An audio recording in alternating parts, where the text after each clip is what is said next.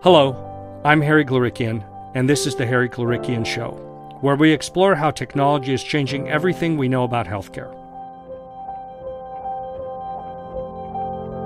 My guest today is Eric Daimler, a serial software entrepreneur and a former Presidential Innovation Fellow in the Obama administration. And he has an interesting argument about math.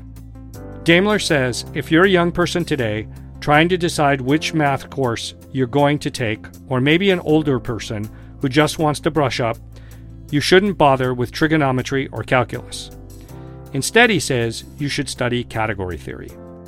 That's a field that isn't even part of the curriculum at most high schools but it's increasingly important in computer science. Category theory is about the relationship between sets or structures. It can be used to prove that different structures are consistent or compatible with one another, and to prove that the relationships in a data set are still intact even after you've transformed the data in some way. Together with two former MIT mathematicians, Daimler co founded a company called Conexus that uses category theory to tackle the problem of data interoperability.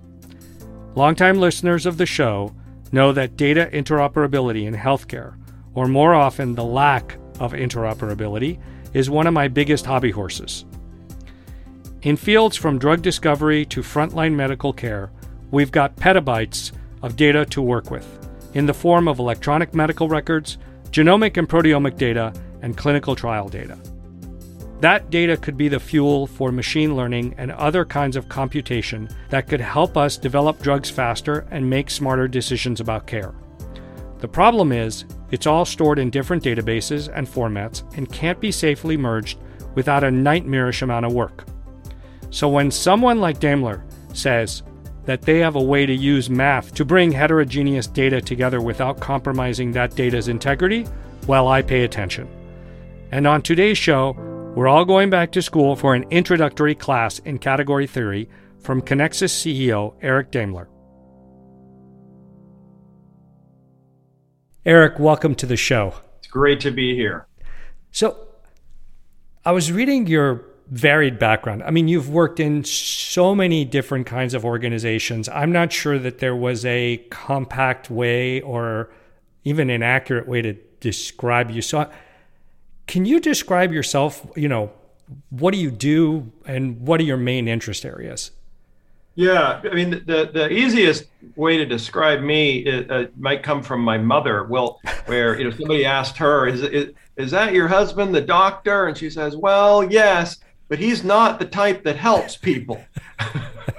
so, so I, you know, I've been doing uh, research around artificial intelligence (AI) from a lot of different perspectives uh, around uh, uh, my, my, research in, in graph theory and machine learning and computational linguistics. I've been a venture capitalist uh, on Sand Hill Road. Uh, I've done uh, entrepreneurship, done entrepreneurship. I started a couple of businesses, which I'm doing now, and most notably, I was doing doing policy in Washington D.C. as part of the Obama administration uh, uh, for for a time. So I am often known for that last part, but uh, my my background r- really is uh, rare, if not unique, for having the exposure to AI from all of those angles, from a, a business, academia, uh, and policy.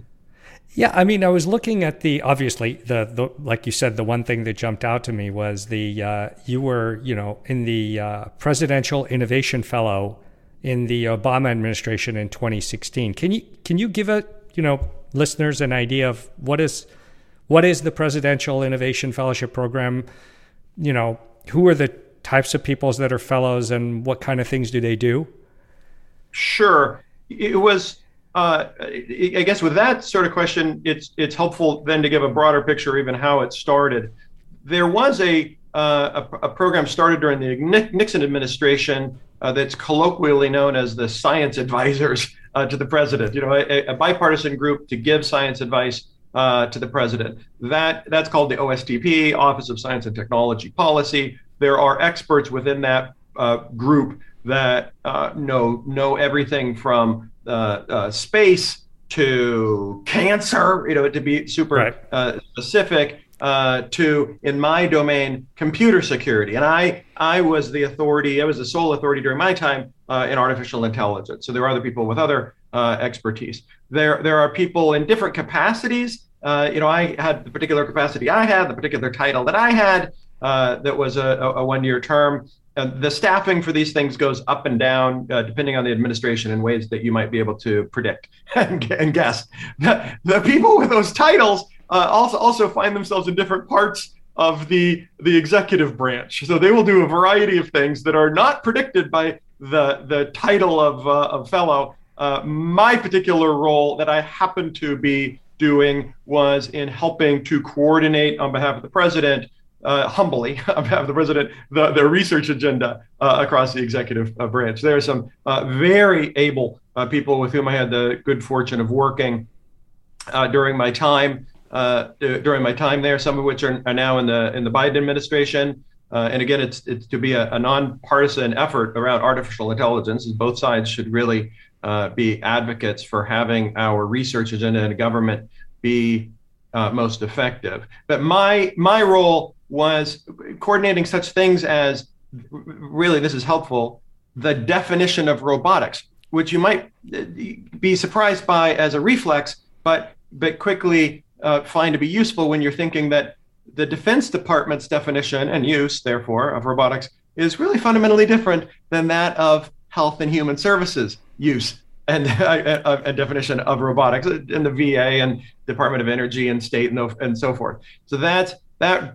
it, we find to be useful uh, to uh, be coordinated by uh, the the Office of the President and and, and experts uh, uh, speaking on behalf. It was started at really, or this this additional impulse was started after the the the effects I'll, generously call them of healthcare.gov and the, the trip ups there, right. where uh, uh, President Obama, to his to his great credit, uh, w- realized that we needed to attract more technologists into government. You know that we had a lot of lawyers, to be sure. We had we had a lot of academics, but we didn't have a lot of business people, practical uh, technologists. So he created a way to get people like me motivated uh, uh, to come into government for short uh, short periods of time.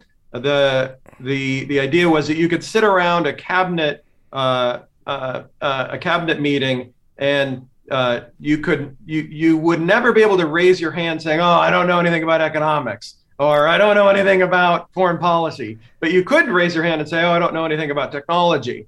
That needs to be a thing of the past. And President Obama uh, saw that and created a, uh, a program starting with Todd uh, Todd Park, the chief technology second chief technology officer of the United States, who's fantastic, uh, to to start uh, to start some programs uh, to bring in people like me.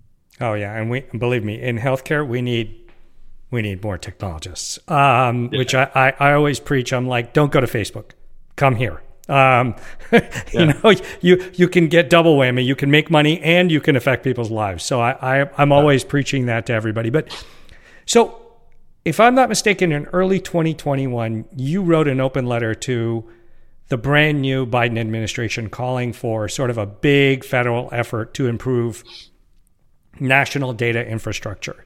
Like can you summarize for everybody the argument in that piece? And do you see them doing any of the items that you're suggesting? Right. The the idea is that despite us uh, making some real good efforts during the Obama administration with solidifying uh, our, our, our, we'll say, our view on artificial intelligence across the executive, and, and this continuing uh, actually into the Trump administration with the establishment of an AI office inside the OSTP. So, you know, credit where credit is due.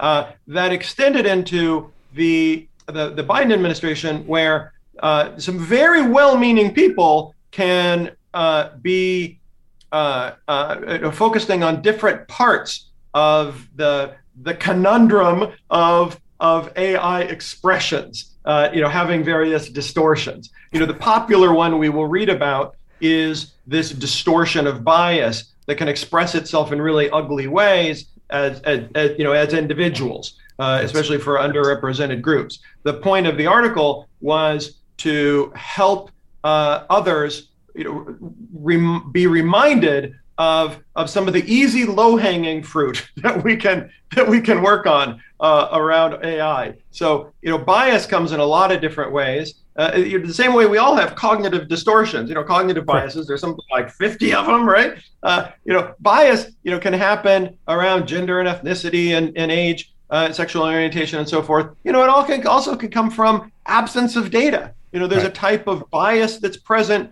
just by being in a developed, rich country in collecting, for example, with Conexus's customers, my company Conexus's customers, where they're trying to report on their good efforts for uh, economic and social good, you know, and, and around clean renewable energies. They find that there's a bias in being able to collect data in rich countries versus developing countries. That's another type of bias. So that was that was the point of me uh, writing that open letter to uh, prioritize these letters is just to distinguish what the low hanging fruit was versus some of the hard problems. The some of the the the the low hanging fruit I think is available. I can I can say in you know, three easy parts that people can remember. You know, one is circuit breakers. So we we can have circuit breakers in a lot of different parts of these automated systems. Uh, you know, an automated car rolling down a road is a, is the easiest example, where you know at some point a driver needs to take over control to determine to make a judgment about uh, that shadow being a person or a tumbleweed cro- uh, on the crosswalk. That's that's a type of circuit breaker. We can have the circuit breakers in a lot of different uh, automated systems. Another one is an audit. And the way the way I mean is an audit is having uh, people like me, or just generally people that are uh, uh, uh, experts in, in in in the craft, being able to distinguish the data where the biases can become possible from the data model algorithms where biases also can become possible right. and you know we get a lot of efficiency from these automated systems these learning algorithms i think we can afford a little bit taken off to audit the degree to which these data models are doing what we intend. And an example of a data model is that you know Delta Airlines, you know, they know my age and my height, and and and you know, I fly to San Francisco to New York or or some such thing. Uh, the data model would be their own proprietary uh, algorithm to determine whether or not I am deserving of an upgrade to first class, for example. That's Correct. a data model.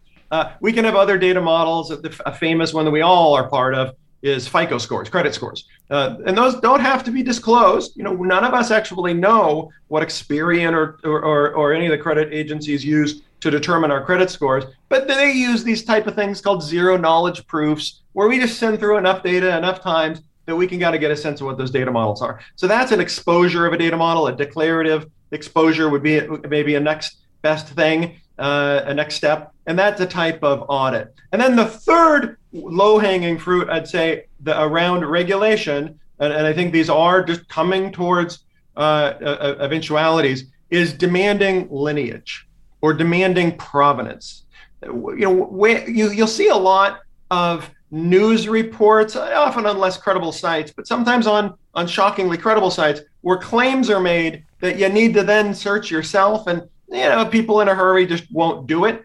When these become very large systems and very large systems of information, large systems of automation. I want to know how were these conclusions given. So, in, you know, an example in, in healthcare would be if if my clinician gave gave me uh, uh, a diagnosis of, let's say, some sort of cancer, and then to say, you know, here's a drug, uh, by the way, and there's a five chance, five percent chance of there being some awful side effects. You know, that's a that's a connection of of causation or you know a connection of, of conclusions that I'm really not comfortable with. You know, I want to know like every step like wait wait so so what type of cancer? So what's the probability of my cancer? You know, where is it? And so what drug? You know, how did you make that decision? You know, I want to know every little step of the way. It's fine that they give me that conclusion, but I want to be able to back uh, back that up. You know, a similar example just in in everyday parlance for people would be if I just suddenly to say I want a house, and then houses are presented to me, uh, uh, I, I, don't quite want that. Although that looks like good for a Hollywood narrative, right? I, I want to say, oh wait, how, what's my income? You know, do I want to, or what's my cash? You know, how much? What's and then what's my credit? Like how much can I afford? Oh, these are houses you can kind of afford. Like I want those little steps. uh, or at least want to back out how those decisions uh, were made available. Uh, that's a lineage. So those three things: circuit breaker, audit, lineage. Those are three pieces of low-hanging fruit that I think uh, the, the the European Union, the state of New York, and other other uh, government entities would be well served to uh, prioritize. Would love would love all of them, uh, especially you know the healthcare example. Although I'm I'm not holding my breath because I'm I might not you know come back to life uh, by by how long I'd have to hold my breath on that one. But we we're hoping for the best, and we talk about that on the show all the time. But you mentioned Conexus, and so you're one of three co-founders, I believe. If I'm not mistaken, Conexus is the first ever commercial spin out from MIT's math department. The company is in the area of large scale data integration, building on insights that come out of the field of mathematics that's called category algebra, categorical algebra, or something called enterprise category theory. And to be quite honest, I did have to Wikipedia to sort of look that up, was not familiar with it. So, can you explain category algebra in terms of a non-mathematician and maybe give us a a example that someone can wrap their mind around yeah yeah and it's it's an important to get into because even though you know what my company does is a so- Conexus Conexus does a software expression of categorical algebra it's really beginning to permeate uh, our world you know the the way I, I i tell my my nieces and nephews is uh, you know, what what do quantum computers, smart contracts, and Minecraft all have in common? And the answer is composability. You know, they are actually all composable. And what composable is is it it's a it's kind of related to modularity, but it's mm-hmm. modularity without regard to scale. So the the the easy analogy is in trains where yeah, you can swap out a box car in a train, but mostly cars tra- trains can only get to be a couple of miles long. Swapping in out boxcars, but the train is really limited in scale. Whereas the train system, the system of a train can be infinitely large, infinitely complex. At every point in the track, you could have another track. That is the difference between modularity and composability. So, uh, Minecraft is infinitely self referential, where you have a whole nother universe that exists in and around uh, Minecraft. In smart contracts, that is actually not an, enabled without the ability to prove the efficacy, which is then enabled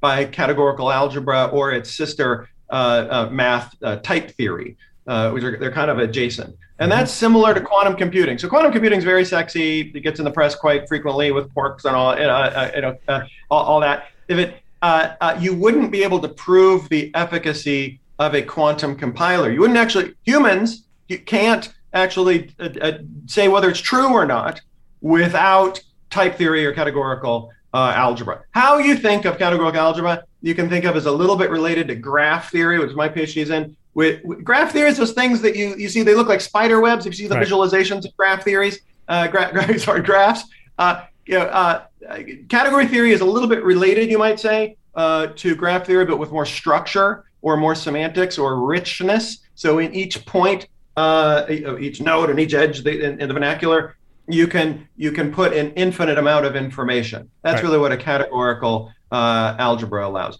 This the discovery. Uh, this was invented to, to be translating math between different domains of math the, the discovery in 2011 from one of my co-founders who was faculty at MIT's math department was that we could apply that to databases.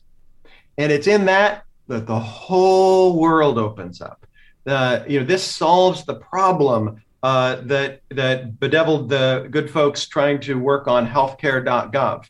It it allows for uh, uh, a good explanation of how we can prevent the next 737 Max disaster, where individual systems certainly can be formally verified, but the whole plane doesn't have a mechanism of being formally verified with classic uh, approaches. And it also uh, it has application in drug discovery, where we have a way of bringing together hundreds of thousands of databases in a formal way without risk of data being misinterpreted, which is a big deal when you have a 10 year time horizon for FDA trials right. and you have multiple teams coming in and out of data sets and, and human instinct to, to, to hoard uh, data and, and, and a concern about it ever becoming uh, corrupted.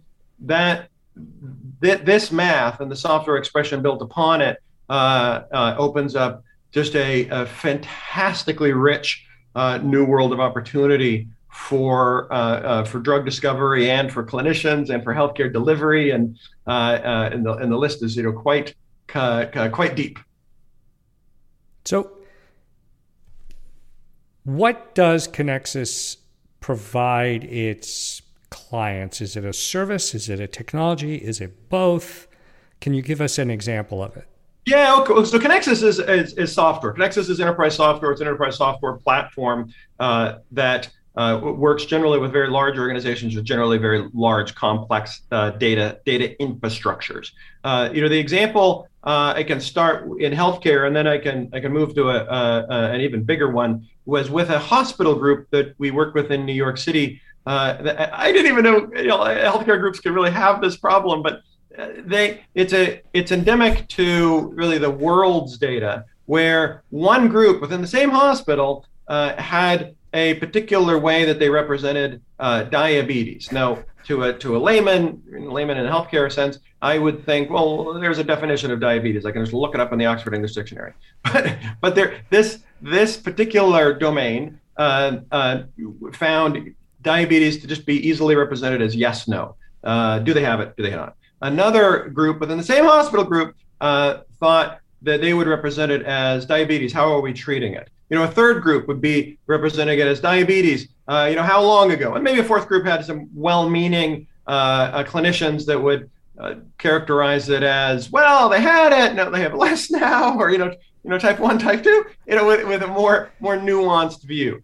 The traditional way of capturing that data whether it's for drug discovery or whether it's for delivery, is to normalize it, which would then squash the fidelity of the data collected within those groups. Or they most likely to actually just wouldn't do it. They wouldn't collect the data. They wouldn't bring the data together right. because it's just too hard. It's too expensive. They would use these processes called ETL, uh, extract, transform, load, that uh, have been around for 30 years, but are often slow, expensive, fragile, uh, you know, get, they could take six months to a year, cost a million dollars, deploy 50 to 100 people, generally from Accenture or Deloitte or Tata or Wipro. You know, that is a burden. It's a burden. You know, so uh, the data wasn't available, and that would then impair impair the the researchers in their ability to to share data, and it would impair clinicians in their view uh, uh of uh, uh, of patient of care, and it also impair the the the people in operations where they would work on billing. So we work with one company right now that that works in, on 1.4 trillion records a year. Uh, uh, they and they just have trouble with that volume and the number of databases, kind of the heterogeneous data infrastructure uh, of bringing together that data to give them uh, one view that then can facilitate uh, healthcare uh, delivery. So the big the big example is we we work with Uber where they they have a very smart team, as smart as as one might think.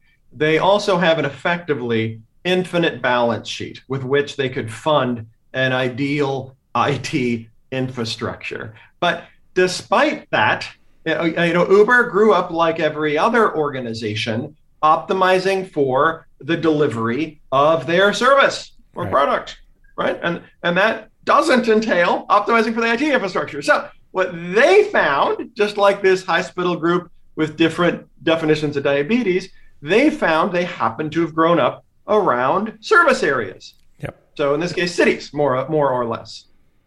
So when then the time came to do analysis, you know, how will we're just passing Super Bowl weekend, you know, how will the the Super Bowl uh, affect uh, the the supply of drivers or the demand from riders? They had to do it for the city of San Francisco separate than the city of San Jose or the city of Oakland. They couldn't do the whole San Francisco Bay Area region, let alone the whole of the state or the whole of the country or, or, or what have you. and that repeated itself for every business question, every organizational question that they would want to have. This is the same in drug discovery. This is the same in patient care delivery or in billing. This, these are operational questions are hard, shockingly hard. We had another one in logistics where we had a logistics company that they had 100,000 employees. I didn't even know how some of these companies could be so big. Then they, they actually had a client with 100,000 employees. That client had a thousand ships, each one of which had 10,000 containers, right? right. Container ships. And I didn't even know like how big these systems were. Really, I mean, uh, uh, it, it, I didn't, I hadn't thought about it, but I mean, they're enormous. They're and, enormous. and the question to him was, "Hey, where's our personal protective equipment? Where's the PPE?" And that's actually a hard question to ask. You know, we're we are uh, uh, th- thinking about maybe our FedEx tracking numbers from an Amazon order, but if you're looking at you know the PPE and where it is on a container inside of a ship, you know, inside this large company, it's actually a hard question to ask. So that's this question that all of these organizations have. In our case, Uber, where they they they had a friction in time and in money and in accuracy uh, asking every one of these business questions. They went then to find, well, how do I solve this problem? Do I use these old tools of ETL uh, from the 80s? Do I use these more modern tools from the 2000s? Uh, they're called RDF or OWL. Uh, uh, or is there something else? They discovered that they needed a more foundational system, this categorical algebra that they're, that's now expressing itself in smart contracts and quantum computers and, and other places. Uh, and they they just then they found oh who are the leaders in this the enterprise software expression of that math? And it's us. We happen to be 40 miles north of them. Uh, we're just fortunate that we worked with uber to to solve that problem in bringing together their heterogeneous data infrastructure uh, to solve their problems. And to have them tell it you know they solve they, they save uh, you know, 10 million plus a year in uh, in the efficiency and speed gains uh, from the solution we uh, helped provide for them.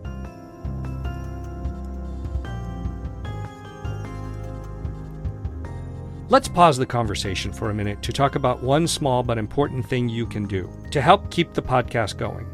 And that's leave a rating and review for the show on Apple Podcasts.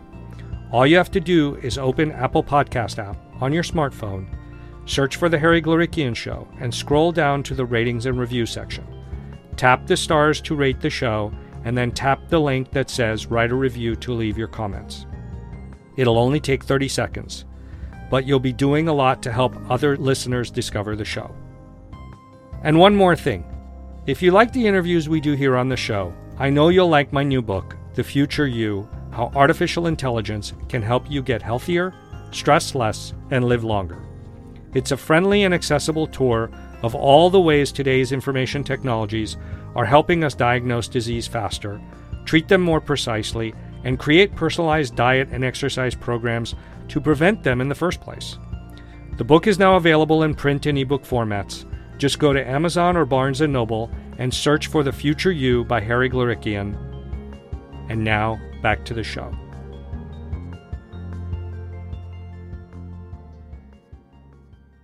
So, your website says, you know, that your software can map data sources to each other so that the perfect data model is discovered, not designed.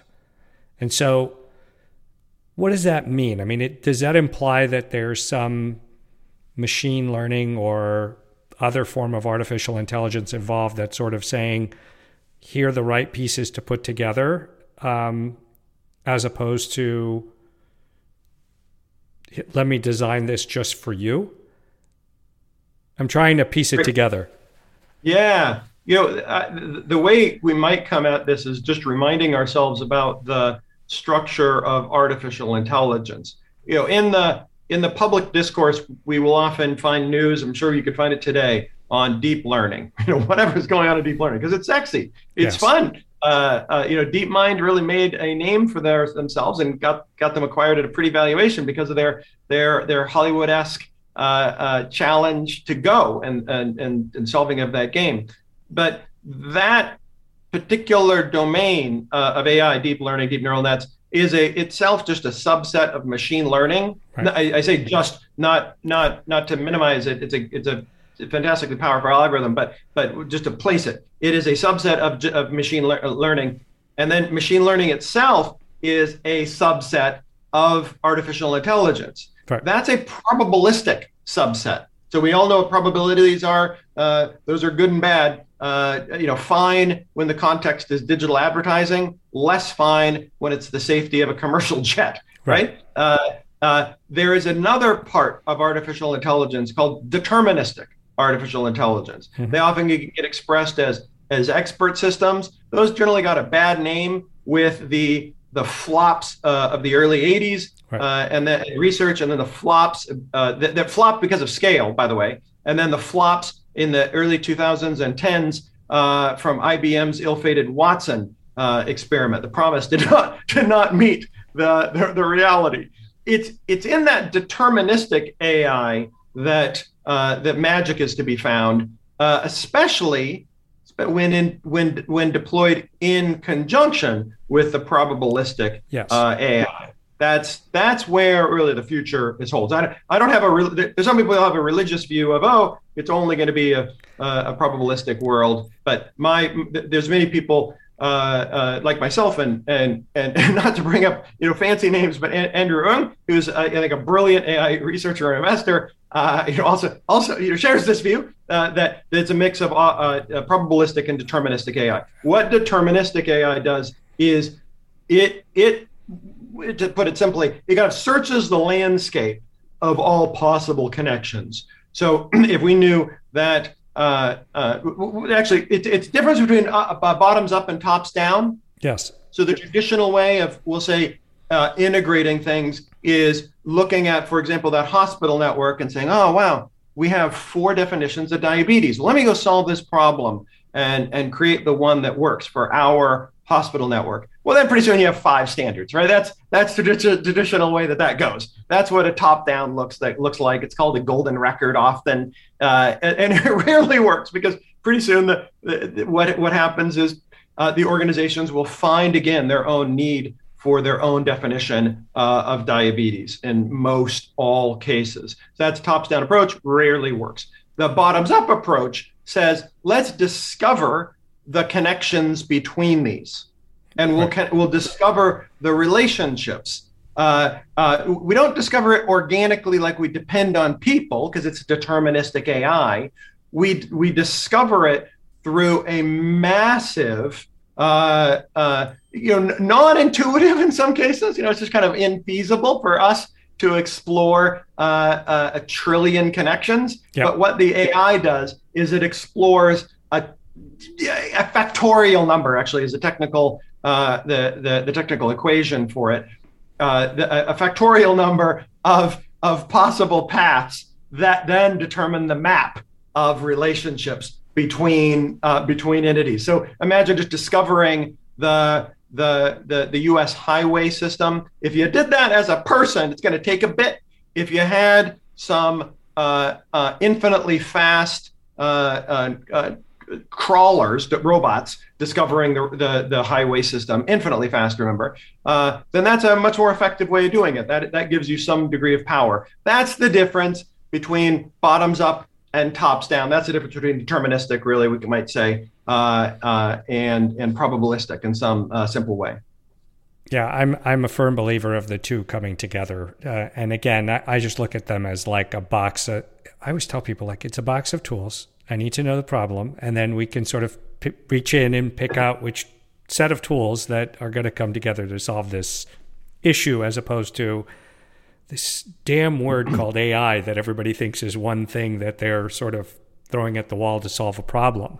Um, but you're trying to solve, and I'm going to you know, say data interoperability. And on this show, like I've had a lot of people talk about interoperability in healthcare, which I actually believe is is you know you could break the system because things aren't working right or I can't see what I need to see across the you know two hospitals that I need information from. But you published an essay on Medium about Haven, right? The healthcare collaboration between Amazon, JP yeah. Morgan, Berkshire Hathaway.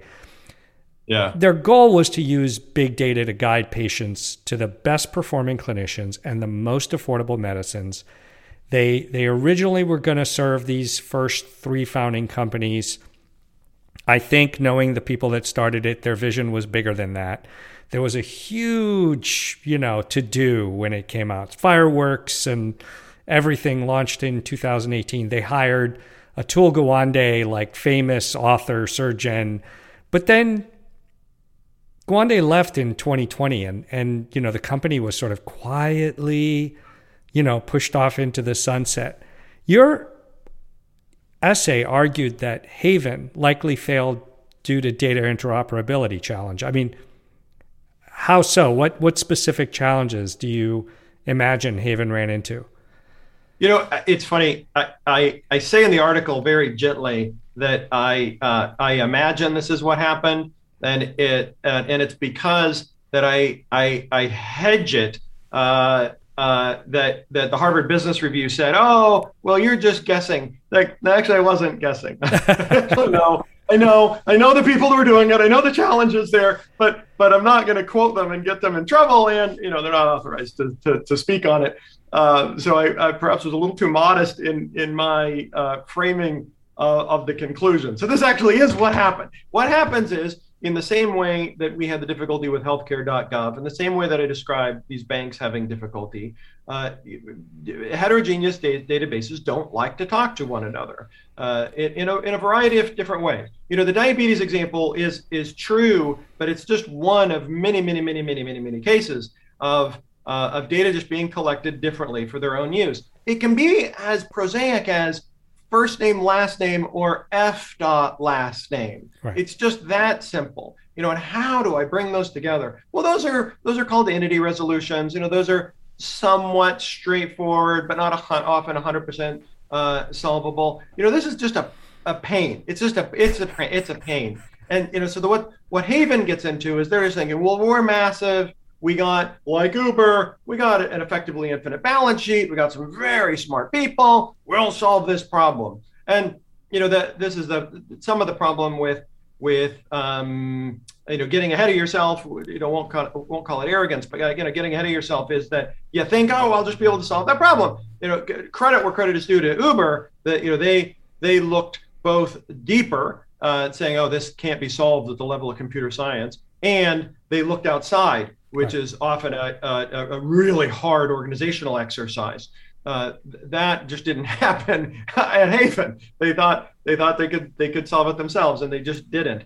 The the databases not only could they have had um, did have um, their own structure, but they also were stored in different um, uh, you could say formats or diff- by different vendors. So you have an SAP database, you have an Oracle database, that's another layer uh, of complication. And, and when I say that these, these take uh, a million dollars uh, to connect, that's not a million dollars one way. It's actually two million dollars if you want to connect it both ways. Right. And then when you start adding five, let alone 50, you take 50 factorial. That's a very big number already. You multiply that times a million, and you know six to 12 months for each, and 100 to 200 people each, and you just pretty soon it's infeasible right. uh, uh, budget.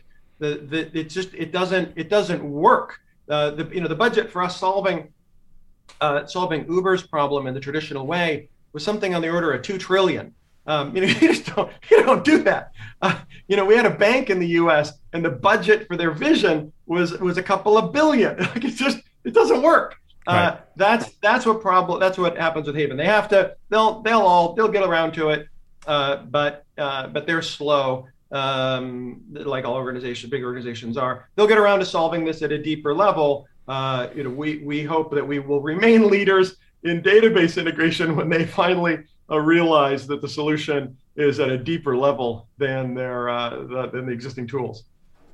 So, I mean, this is not. I mean, there's a lot of people trying to solve this problem. Um, you know, you know, it's it's one of those areas where if we don't solve it, I don't think we're going to get healthcare to the next level to sort of manage the information and manage people and get them what they need more efficiently and drive down cost. Yeah. yeah. Um, I and I do believe that EMRs are. I don't want to call them junk. Maybe I'm going too far, but I really think that they, you know, if you had decided that you were going to design something to manage patients, that is not the software you would have written to start. Um, you know, hands down. Uh, which I worry about because these places won't. They spend so much putting them in that trying to get them to rip them out and put something in that actually works is challenging. Um, you guys were actually doing something in COVID nineteen too, if I'm not mistaken. Um, yeah. How how what how is that project going? Or uh, I don't know if it's over, but what are you learning about COVID nineteen and the capabilities of your software? Let's say. Yeah.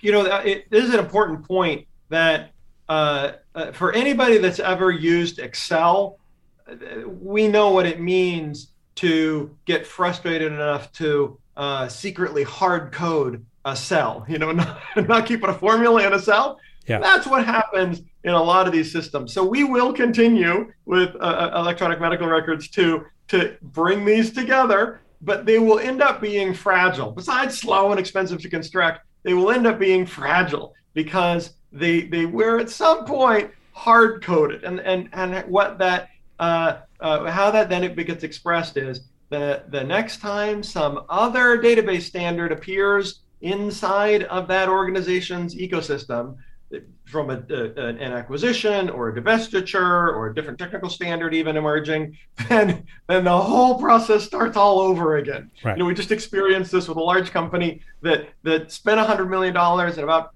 five years and then and then they, they came to us and like yeah we know it works now but we know like a year from now we're going to have the same we're going to go through it again and and and it's not like oh we'll just have a marginal uh, difference no it's again that factorial issue uh, that one database connected to the other 50 that already exist uh, uh creates the same problem all over again at a at a order uh, a couple orders of, of, of magnitude so what, what we discover is these systems these systems in the organization, they will continue to uh, exist, these fragile systems. They'll continue to exist, they'll continue to scale, they'll continue to grow in different parts of the life sciences domain, whether it's for clinicians, whether it's for operations, whether it's for drug discovery.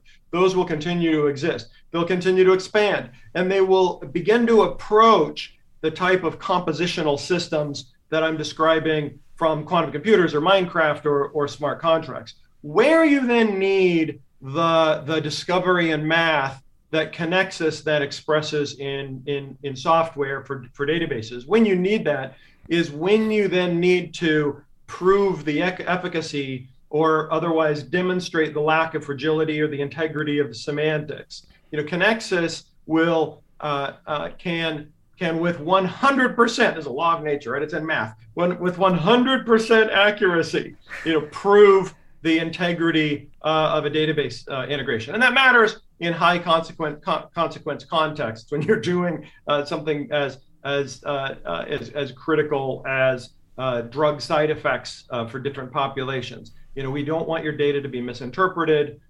you can't afford lives to be lost, or you can't, in, in regulation, you can't afford data to be leaking. Uh, that's where you'll ultimately need the categorical algebra. You'll need a provable compositional system.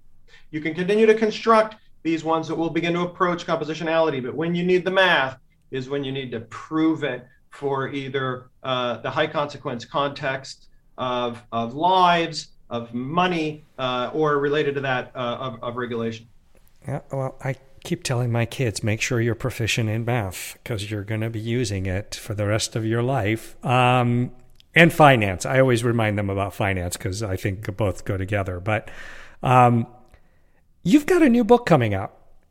It's called The Future is Formal and not tuxedo like formal, but like you're using the word formal. And I think you have a very specific meaning in mind. And I do want you to talk about, but I think what you're referring to is how we want automated systems to behave, meaning everything from advertising algorithms to self driving trucks. And you can tell me if that my assumption is correct or not. No, it, it's a great segue actually from the math. You know, what I'm trying to do is bring in uh, uh, people that are not programmers or research uh, technology, uh, information technology researchers day to day into the conversation around automated digital systems. That's my motivation, and my motivation is is uh, is powered by the belief that we will bring out the best of the technology with more people engaged, and with more people engaged, we have a chance to embrace it and not resist it. You know, my my greatest fear, I will say, uh, you know, selfishly, is that we come up with technology that people just reject. They just they just veto it because they don't understand it. Uh, uh, as a citizen, uh, that also presents a danger because I think that that companies, commercial expressions, naturally uh, will uh, grow towards where their technology is needed. So this is actually, to some extent, a threat to Western security relative to Chinese competition. That we embrace the technology in the way that we want it to be expressed uh, in our society. So I'm trying to be, bring people into this conversation, even if they're not programmers. Uh, the the connection to math is that you know there are 18 million computer programmers in the world. Uh, we don't need 18 million in one, uh, you know, but what we do need is we do need people to be thinking. Uh, I say in a formal way, uh, but but also just be thinking about the the the values that are going to be represented in these digital infrastructures. You know, somewhere as a society, we will have to have a conversation with ourselves to determine the car driving to the crosswalk, uh, uh, braking or rolling, or slowing or or stopping completely, and then who's liable if it doesn't? Uh, is it the driver? Is it the manufacturer? Is it the the programmer that that somehow put a bug in their code? Uh, you know, we're entering an age where uh, we, we are we're going to start experiencing what what some person calls double bugs. Uh, there's the bug in uh, in in maybe one's expression in code. This often could be the semantics, uh, just the, or or in English, like your English doesn't make sense, right. Uh, uh, right? Or or was it actually an error in your thinking? You know, you did you leave did you leave a gap in your thinking? Uh, th- th- this is often where where some of the bugs in Ethereum and smart contracts have have been expressed. Where you know there's an old programming uh, rule where you you don't want to say something equals true. You always want to be saying true equals something. Uh, if you get the if you do the the the former not the latter, you can have to actually create bugs that can create security breaches. It's just a, a small uh, little error in thinking. That's not an error in semantics.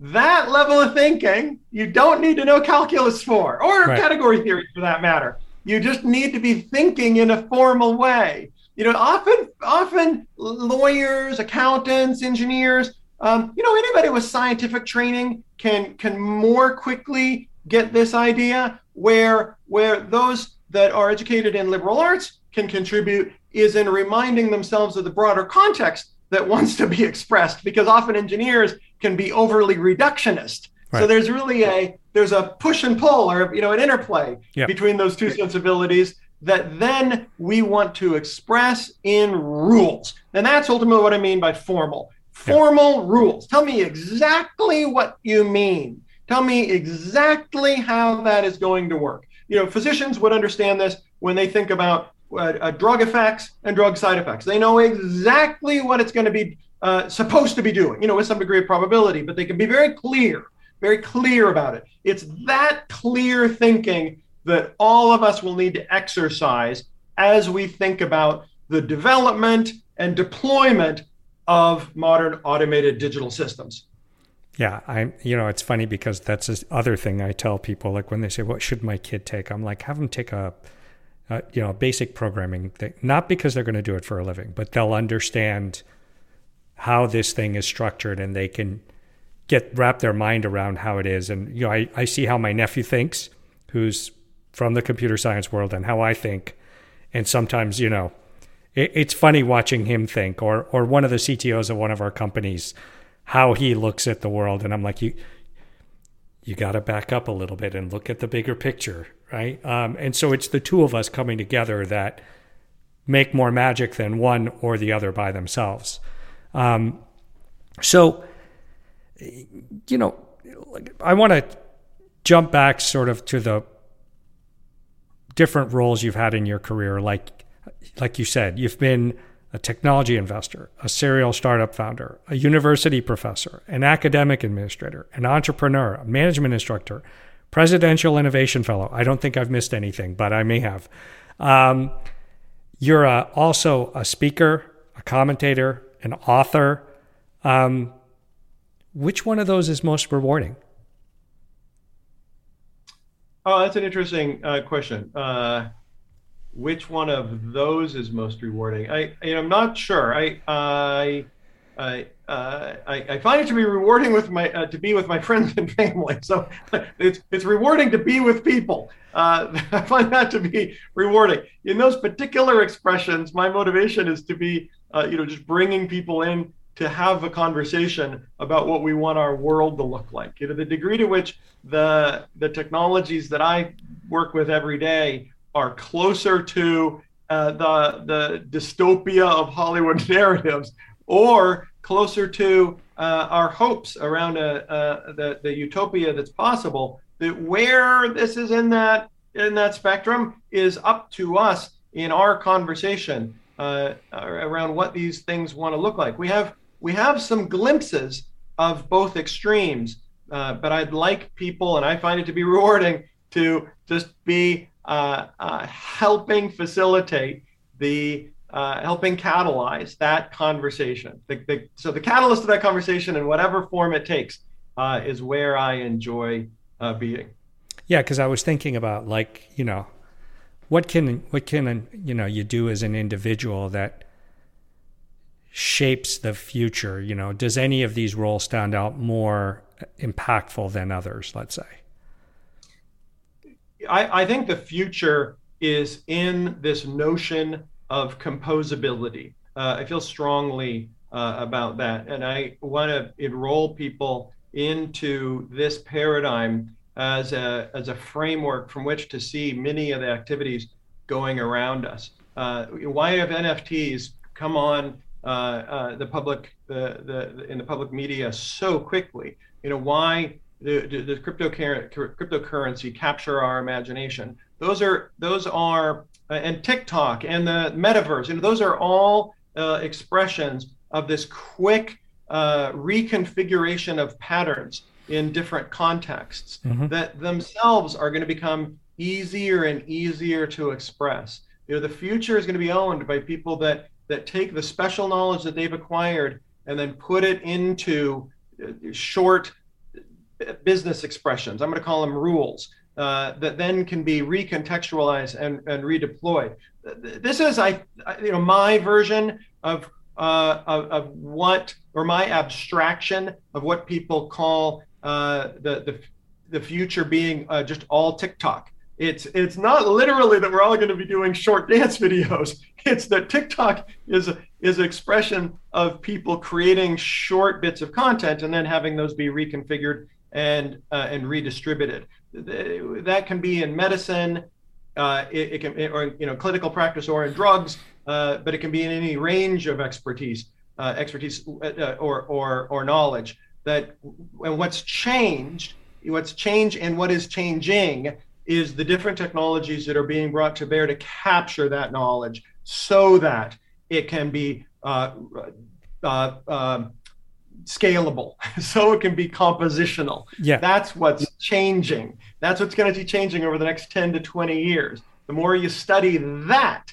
uh, I think the better off we will be. And I, I'd say, you know, for for my my way of thinking about math, uh, you might say the more math, the better. Uh, but if I were to choose for my children, I would say I would replace trig and geometry and even calculus. Some people will be happy to know with categorical algebra, category theory, and with probability and statistics. So I would replace calculus, uh, which I think is really the math of the 20th century, with something more appropriate to our digital age, which is uh, categorical algebra.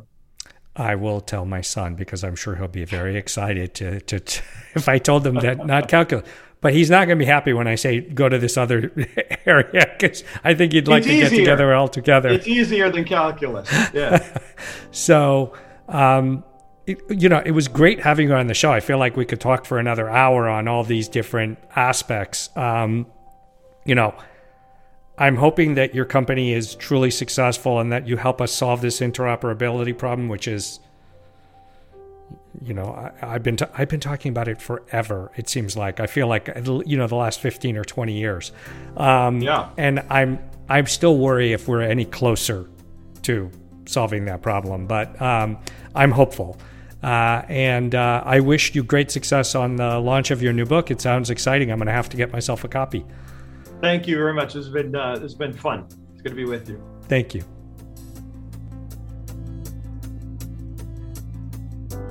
That's it for this week's episode.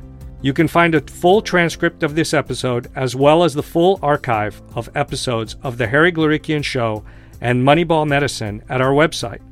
Go to glorikian.com and click on the tab Podcasts. I'd also like to thank our listeners for boosting the Harry Glorikian Show into the top 3% of global podcasts. If you want to be sure to get every new episode of the show automatically, be sure to open Apple Podcasts or your favorite podcast player and hit follow or subscribe. Don't forget to leave us a rating and review on Apple Podcasts. And we always love to hear from listeners on Twitter, where you can find me at hglorikian. Thanks for listening, stay healthy, and be sure to tune in two weeks from now for our next interview.